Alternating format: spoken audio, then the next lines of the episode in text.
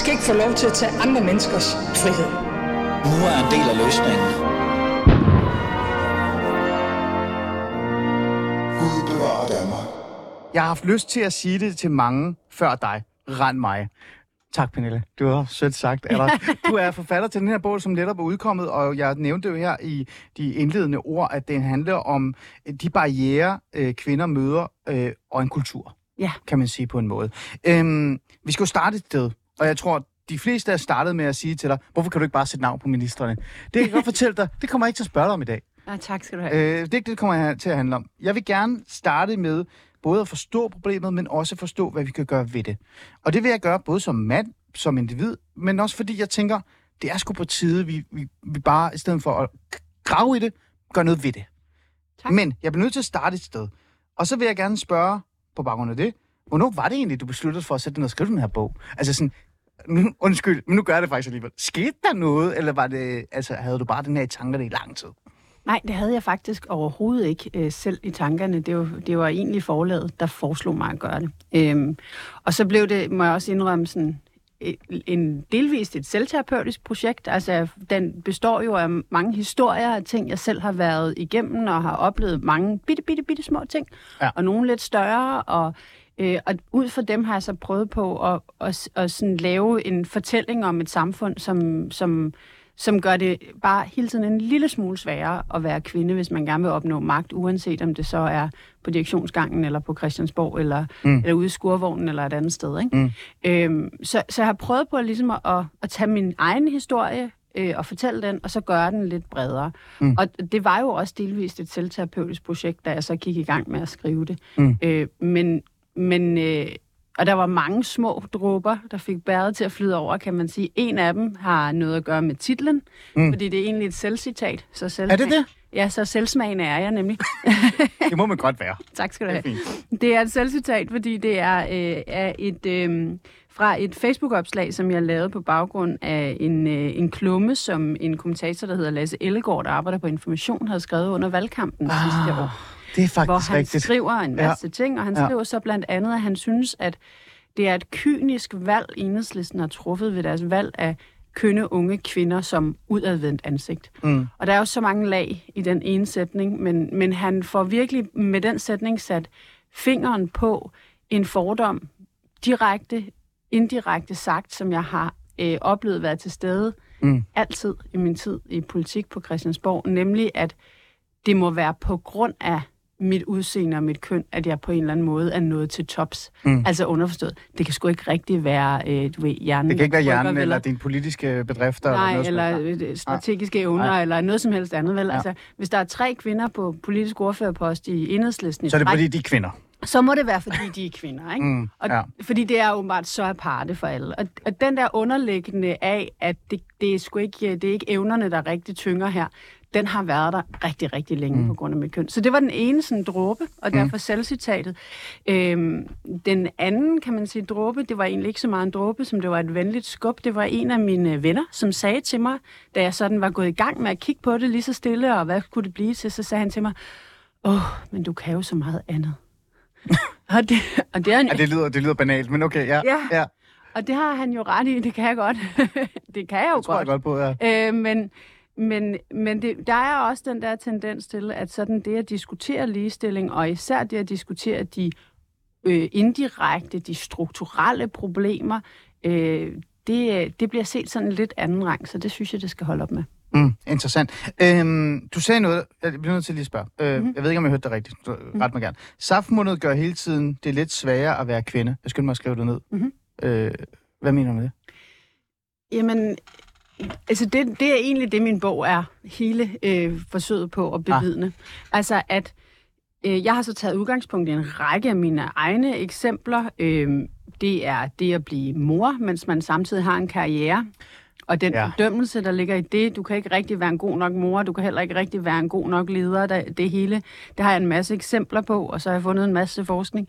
Det er også seksualiseringen af kvinder. Altså, nogle af mine øh, egne eksempler er jo øh, mig og andre kvinder i politik, der hele tiden sådan bliver sat til afstemning, som hvem der er borgens bedste babe, eller Mm. da TV2 Zulu ville nominere mig til årets ku godt Øh, Har, har de... Okay, det kan jeg ikke. Jeg ser ikke TV2 Zulu, sorry. nej, nej, okay. men jeg tror ikke engang, det findes længere. Nå, okay. Ja. så gamle er vi. Ja. Men, Ja, sorry. men det ville de gerne. Jeg takkede nej til nomineringen. Forståeligt nok, ikke? Så ja. derfor blev jeg ikke nomineret til det. Men det spurgte de mig, om jeg ikke ville.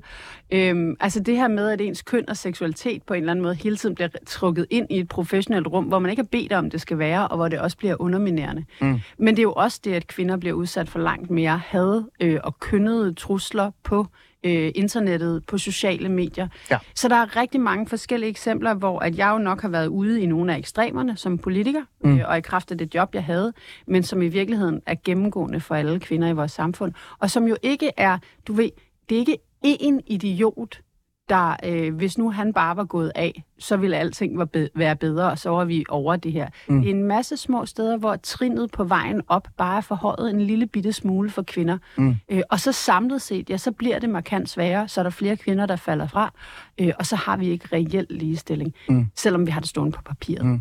Så er det jo også... Øh, eller, det skal jeg ikke. Jeg skal faktisk spørge dig. Er det så en kultur? Altså en, en moral, en kultur, øh, en måde at se livet på nærmest, øh, og politik på, men også bare generelt øh, verden på. Er det mere øh, det end selve individet, som er en idiot? Jeg ved godt, Ja. det er jo en del af det hele. Ja. Men når individet vokser op i den her kultur, den her moral, og ikke har fået den her mulighed, eller fået et gong i hovedet og fået sagt, nu skal du reflektere over, hvordan du opfører dig, så du kan ændre dig. Hvis, så, hvis det ikke er kommet, så er det jo kulturen og noget større, Ja. strukturelt. Og jeg har brugt ordet strukturelt. Ja, du brugte Ja, også strukturelt. Uh, ja. ja. da. Nu går jeg ud. Uh, det var helt nærmest woke. Pas nu på. Ikke? Ja. ja, altså det er jo strukturelt. Det betyder, det, jeg prøver også sådan at være lidt opbyggelig i min bog. Og Det synes jeg nemlig, du er. Tak skal du have. Ja, det var, jeg har forsøgt virkelig meget på, fordi øh, ordet strukturelt er ikke sådan vildt farligt. Det, det kan det godt ligesom nogle gange lyde, men det betyder jo bare, at den, øh, den ulighed, der er mellem kønnene, eller øh, over for minoriteter, eller LGBT plus personer, eller Ja, ja, præcis. eller andre øh, øh, man kan sige, undertrykte grupper i vores samfund. Øh, det er ikke noget, der står skrevet på papiret, og det er heller ikke nødvendigvis en øh, chef, der sidder og siger, jeg vil ikke ansætte dig, fordi du er kvinde. Men det er de normer, de koder, de, vores måder at se køn på, som betyder, at mm. Mænd bare oftere bliver vant til lederstillingerne. Ikke fordi de nødvendigvis er mere kompetente, men fordi de er mænd. Mm. Det er ikke noget, man tænker over. Mm. Det er bare noget, der sker. Mm. Og det, det er jo det, der er det strukturelle. Der er masser af sådan fantastisk forskning, som eksemplificerer det. For eksempel, hvis jeg Ja, må, ja gerne. øh, en af mine yndlings, det er sådan to grupper, øh, der får øh, et CV præsenteret for sig. Ja. Øh, og de er helt ens, de her CV. Mm. Mm. Øh, det ene øh, har et mandenavn, og det andet har et kvindenavn. Og så er det spændende jo, hvordan bedømmes dette CV ud fra øh, vores kønsbias. Og det er det Ja. eneste forskellen, det er mande- og kvindenavnet. Og der er det meget tydeligt, at især sådan øh, de menneskelige egenskaber omkring, de, evnerne bliver egentlig set ens, mm. men mange af de menneskelige egenskaber, der bliver, øh, øh, hvad hedder det, kvinden set som usympatisk, og manden som talentfuld. Ja. Og, og det, det påpeger, det er jo noget ret vigtigt, nemlig at øh, nogle af de, de sådan, egenskaber, vi gerne vil have i en god leder, handlekraftig, beslutsom, god til at tage en hård beslutning og også drage de svære konklusioner, Ja. det strider lidt imod vores øh, idé om, hvad en rigtig kvinde er. Mm. Altså en omsorgsfuld moder. Mm. En, der sørger for, at alle har det godt. Og Ja, ja. ja. Øh, nu sagde jeg det på den der måde, og jeg synes faktisk, der er noget, jeg, jeg, der, der er meget vigtigt for at sige for mig selv, fordi jeg er både som mand, men også far til to drenge, og, og, og sådan er det jo bare. Øh, det er jo ikke, fordi jeg fratager individet et ansvar. Mm. Jeg, jeg tror bare, jeg er kommet til den erkendelse med mig selv også, øh, generelt, især efter MeToo, men også senere hen, og også de sidste, hvad, tre måneder, seks måneder, fordi man bare sætter sig mere og mere ind i det her, at individet selvfølgelig har et ansvar, men, men hvis det, altså, det skal tage en beslutning og ændre sig, eller være med til en ændring, eller være med til at ændre kulturen. For eksempel det, jeg lærer mine børn. Mm. Det er det, der kan gøre en kæmpe forskel.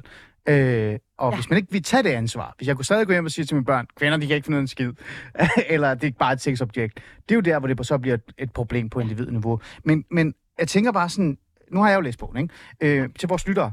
Øh, det, du nu siger her, har du selv nogle eksempler, altså, hvor du faktisk har mærket, at du har været set, der er blevet fravalgt, eller der er blevet sat et fokus på det. Det er bare så vores lytter kan være med. Ja. Ja. Altså, det er, jo, det, er jo, det er jo netop det, der er det interessante, det er, at øh, den der, der er jo aldrig nogen, der har kigget på mig og sagt, det kan du ikke, fordi du er kvinde. Det er der jo ikke Er nogen, ikke der, Nej, det er der ikke nogen, der har gjort. Det er der ikke nogen, der har kigget på mig og har gjort. Men, men jeg kan jo se det i nogle af de små ting. Mm. Øhm, hvis man skal tage sådan et, et mikroeksempel, som jeg også har med i bogen, Gerne, ja. så er det jo øhm, øh, sådan en underliggende fortælling af, at den tid, jeg havde i enhedslisten, der var Pelle Dragsted den store strateg. Det er rigtigt. Og, øh, og Ja. at øh, jeg og Johan Schmidt Nielsen, der var politisk ordfører før mig, vi var ja. sådan øh, gode kommunikatører. Eller som Lasse Ellegaard, vi har talt om før, sagde det, et udadvendt ansigt. Et udadvendt ansigt. Ja. Øh, og det kunne jeg se for eksempel en gang, da der blev skrevet en bog om enhedslisten, og sådan den store, sådan, der er jo mange store reformer i enhedslisten, og jeg har været med til, sammen med både Pelle og Johanne og andre, Ja. ligesom at, at ændre enhedslisten og modernisere, kan man sige, Ja, enhedslisten. altså, ikke? jeg vil gerne være fræk og sige, jeg vil mene, du måske moderniserer den en lille smule mere end nogle af de andre. Tak Men skal du lad have. det Men det, men det, Ja. ja. det, det er sådan set ikke mit ærne Ja. at få det hævet frem. Nej. Men, men mere, at da den bog så blev skrevet, Mm. Så øh, synes jeg, det var et mærkeligt interview, jeg var igennem. Jeg var politisk ordfører, og jeg blev interviewet til bogen, og jeg blev spurgt om alle sådan nogle ting, som om jeg var oppe at skændes med Stine Brix, eller øh, hvem... Øh, Konflikterne. konflikterne. Hvem holdt Per Clausen så med Ej. i det der? Og jeg, var Ja. sådan, jeg, kunne ikke, jeg, kunne, jeg kan huske den der følelse, jeg kunne ikke rigtig finde ud af, hvad fanden er det her for et interview? Og da bogen så kom ud, Mm. så kunne jeg jo se, at Pelle Dragsted og Søren Søndergaard, de havde fået alle spørgsmålene om mm. De strategiske overvejelser, om de politiske knæk og alt sådan noget. Og, og hele bogen, den blev, øhm, den blev øh, hvad hedder det, øh, solgt på, at man kunne høre om, øh, om Pelles plan og Johannes Universitet. Det er meget, der er meget forskel der. Det er der, ja. og det er jo sindssygt lille bitte ting. Altså det alene, Ja. helt ligegyldigt. Men når man, når man Men når siger du det højt... det, Ja. man kan godt høre, der ligger ja. en eller anden bias i det, Mm. øh, og, og Pelle er dygtig, han skal have al ros i hele verden, og, og har kæmpe ære og aktie for ja. alle de gode ting, der er sket. Det er fint. Men, men, men han har ikke gjort mere Nej. end Johanne. Nej. Vel? Så, så den, der, den der bias, der ligger i det, det er jo sådan en lille bitte, bitte, bitte ting. Men når du så puljer det sammen med alle de andre, altså det der med for eksempel at blive karikaturtegnet som en striber, eller skulle svare på, om mine børn nu også får den mad, de skal have, øh, når nu jeg går på arbejde som politiker, eller jeg også skal overhøres bare lidt mere end de Mm. mm. andre, og så videre, så videre, så videre, så får du strukturel ulighed. Øhm, nogen vil så øh, kaste det her i hovedet på os, øh, øh, eller i hvert fald på dig, og så sige, øh, det her, det er jo en, en, du har ret, det er en kulturel, en strukturel øh, problem, øh, men den eksisterer jo ikke så stærkt, som den har gjort før, både på Christiansborg og i samfundet nu, fordi, øh, du ved, vi har rykket os. Der Ja. har været de her bevægelser, der har været den her overbevisning, øh, som jeg selv sagde, jeg som individ bare to måneder tilbage, seks måneder tilbage, og et år eller to år tilbage, jeg føler jo nærmest, at jeg lærer hver gang. Både øh, øh, hvordan man skal være, og så videre, og så videre. Samfundet udvikler sig. Ja. Øh, og den her bog kommer helt sikkert også til at gøre en kæmpe forskel. Tak. Øh, så, hvad hedder det? Er vi, så, er vi et sted, hvor det, du taler om, er vigtigt, men det er også fortid lidt? Nej, det er ikke fortid. Mm. Altså, der er kæmpe stor forskel på... Jeg prøver også sådan at beskrive lidt sådan min vej igennem øh, øh, Christiansborg. Jeg var der jo sådan i 11 år, og Ja. det, der, der skete bare helt vildt meget. Mm. Mm. Og der er også kæmpe stor forskel på det Christiansborg, jeg blev valgt ind i i 2011, og det jeg trådte ud af i 2022.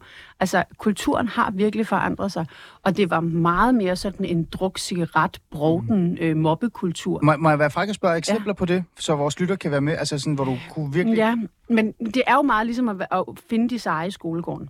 Okay. Altså, så, så man kunne få rygterne at vide, hvis man stod og røg ude i, øh, i hvad hedder det, rygeskuret, ikke? Ja. Altså, det var. Det Altså, var, jeg ved virkelig derovre af. Det er- altså, det er så du kunne stå en, en uh, tirsdag efter gruppemøde, så kommer du ud og skal ryge en smøg. Jeg har talt med, nu var jeg storryger dengang, og jeg elskede det, og hvis det ikke var usundt, så ville jeg også gøre det i dag. Øhm, jeg synes slet ikke, det er ulækkert. Jeg ved bare, det er usundt, så derfor har jeg holdt op. Så- men, så.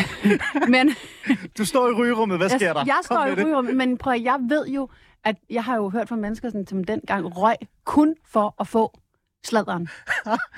De En røg simpelthen, smøg for en sladder. Det var simpelthen for at kunne være derude og Det høre også- det det, som der blev sagt. Ja. Fordi det var der, man fik sladret om, hvad der foregik i de der forhandlinger, ja. eller hvem der sagde hvad. Det var også Ja. ja. der, at du ligesom kunne snakke med journalisterne og få dem til at blive interesseret i den der historie, mm. som, eller sag, som du gik mm. og gravede i. Du kunne lære dem at kende, så de huskede dig. Mm. Og du blev ringet til, når der mm. skulle findes nogen øhm, til debatten. Men er det ikke bare spillet? Er det ikke bare spillet? Det eller er var det, spillet, eller var det også er jo- personligt? Var det også der, hvor man fik at vide, at øh, du var på en eller anden liste eller et eller andet? Men det er, jo også, det er jo også der, hvor det bliver en kultur, som er eksploderende. Okay. Det er jo en kultur, som er nemmere for nogen end for andre at være med i. Det er ikke alle mænd, der synes, det er fedt at være i sådan en rundsave på albuerne. Nu skal jeg have grove vittigheder Nej. fyret af. Det er det absolut ikke. Øh, Og derfor er det også en for, for mænd ekskluderende og, og hård kultur. Men, men mænd og de kønsroller, som vi talte om før, vi bliver opdraget til, har det bare en lille smule mindre svært, kan man sige, Ah. den kultur, end Ja. ja. kvinder har.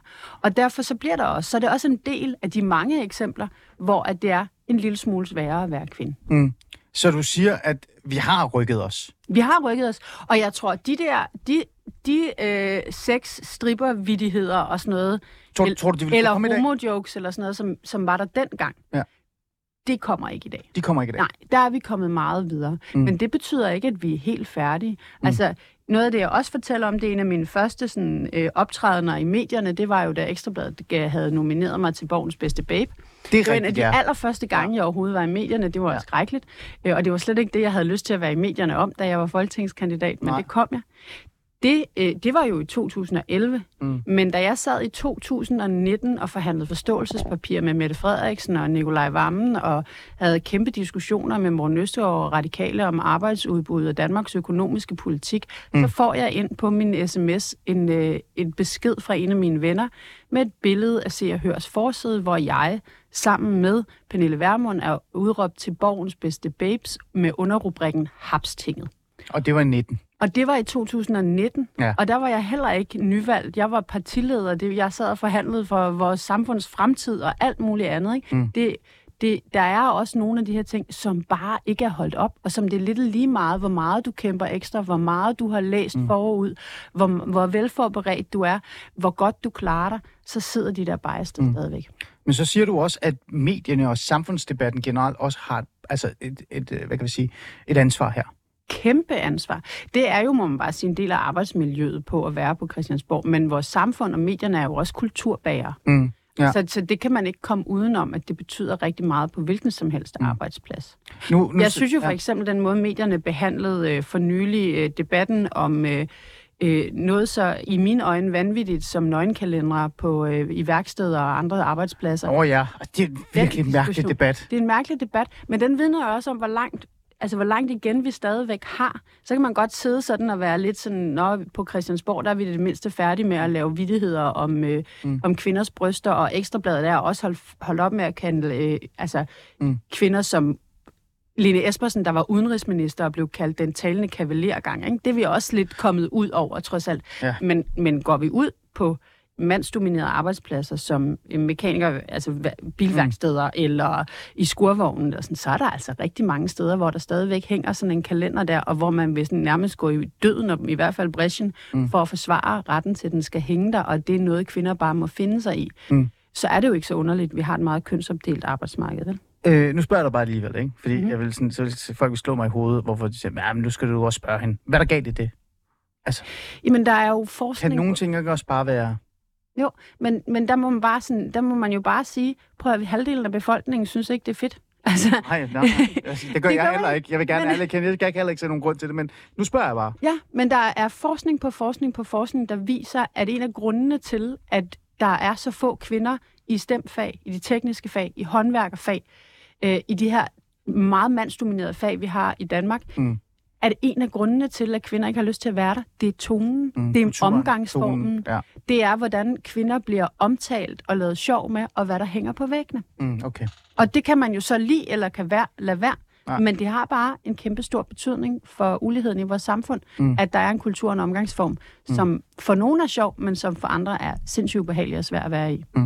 Som sagt, jeg har jo læst bogen, og øh, jeg synes jo, at den er, jeg synes, den er rigtig god. Tak. Øh, og, og så vil jeg ikke snakke om, hvad jeg synes. Øh, andre har også læst bogen. Der er også, den er også blevet anmeldt mm-hmm. Mhm. af din, øh, en politikerkollega, øh, ja. faktisk. Øh, det er ligegyldigt, hvad hun hedder. Det er ikke det, det skal handle om. Øh, men jeg har lagt mærke til øh, dem, som nu har haft fokus på det. De har sagt, at det er en god bog. Øh, den har nogle gode pointer, og det er faktisk befriende nærmest, har jeg endda også hørt nogen snakke om, at den går efter det strukturelle Altså det her, at nu, det her, det er noget, vi skal gøre noget ved. Vi kan gøre det sammen, alle sammen, hvis vi gør, tager et ansvar. Bare lige for at sige, det er Marie Bjerre, der har, har givet dig fem A'er endda i altinget, ikke? Det er jo rigtig godt. det. Men der er også nogen, der mangler løsningerne. Ja. Og det er ikke fordi, jeg vil sidde her og sige, kom så med løsningerne, Pernille Skipper, men, men du er jo faktisk øh, unik, ikke? Altså, du er politisk kommentator, ligesom mig, øh, og så er du øh, også tidligere folketingspolitiker, toppolitiker, politisk ordfører for enhedslisten. Så du har jo ben på begge sider, både øh, lovgivningsmæssigt, øh, magt, øh, men også samfundsmæssigt. Øhm, hvis vi har rykket os meget, men vi er ikke kommet i mål, vi er ikke færdige, hvad er så endemålet i dine øjne, altså øh, til at starte med, og så tager vi løsningen bag. Ja. Altså, jeg, jeg, jeg tror jo ikke på, at vi kan komme et sted hen, hvor vi alle sammen er fuldstændig lige. Og jeg hører også tit sådan lidt en, enten direkte eller lidt underliggende frygt for, at så nu skal alle mænd bare kuges, og nu er det deres tur til at være nummer to i rækken. Mm. Øhm, det, det siger jeg ikke, men jeg siger jo også, at altså, der er jo altså, nogle særlige privilegier, som mænd har fået, især hvide mænd, Mm. heteroseksuelle hvide mænd, som, Du sagde det. det gjorde jeg, for det Ja. skal siges, Yes. øhm, som øh, nogle chancer, nogle muligheder, altså hvor man kan sige, at trinet er øh, sænket lidt for dem. Ah. Det er blevet lidt nemmere. Der er en større antagelse af, at de kan tingene på forhånd osv. Mm. Og det skal jo holde op. Mm. Så det er ikke, fordi de skal kuges. De skal bare altså, ikke have flere muligheder mm. end kvinderne. Men også generelt, ikke? Altså generelt den kulturelle øh, tilgang og forståelse af, hvad der er rigtigt og forkert i forhold til køn også. For eksempel, vi snakker om det her med, at abortdebatten øh, debatten lige pludselig snakker om, handler om seksuel moral og sådan nogle ting. Mm. Øh, men hvordan skal løsningen så være? Altså konkret, øh, er der noget, Der er jo flere har elementer. du nogle idéer i det? Ja. Ja, fordi det er en strukturel ting, så er det jo ikke noget, vi kan lovgive os ud af. Der er jo, det er jo mange år siden, vi holdt op med at have ulighed i lovgivningen. Mm. Og det tror jeg også, det er også en af mine pointer, det er, at min generation af kvinder har jo fået at vide, at vores mødre og bedstemødre havde taget kampene for os, og nu havde vi ligestilling i Danmark, og nu skulle vi bare ud over stepperne. Mm. Og hver gang vi så rendte panden mod en mur på grund af vores køn, så vendte vi det indad. Og så Mm. mm. tænkte vi, "Nå, men det er nok mig, der er noget galt med. Jeg må nok kæmpe lidt hårdere. Ja. Men det er det, der er problemet med, at man ikke har fokuseret på det strukturelle, og på de ting, som ikke er skrevet ned, som er usagt, som er måder at være på, eller opfattelser af kvinder Mm. i højere grad. Mm. Øh, og det kan vi jo ikke bare fikse ved at lave et stykke lovgivning, hvor der står, at der skal være ligestilling mellem kønnene, fordi det har vi jo lavet for lang tid siden. Ikke? Så det er oplyse, informere, øh, Rigtig meget samtale. oplysning, samtale, debat, at vi snakker om det, at vi også snakker om, at nok er det et, altså er magt et nulsumspil, og på den måde er der jo en, der er en mand, der ikke skal have jobbet som direktør, hvis der er flere kvinder, der skal have, være direktør, men det er også nogle snærende bånd for mænd mm. I rigtig høj grad, at ja. have de meget, meget fastlåste kønsroller, som vi stadigvæk har i dag. Ja. Så, så det er den ene del af det, men dermed ikke sagt, at man ikke kan gøre noget lovgivningsmæssigt. Altså, Ja. der er jo masser af ting, vi kan gøre For på, for, eksempel? på at skubbe, skubbe på.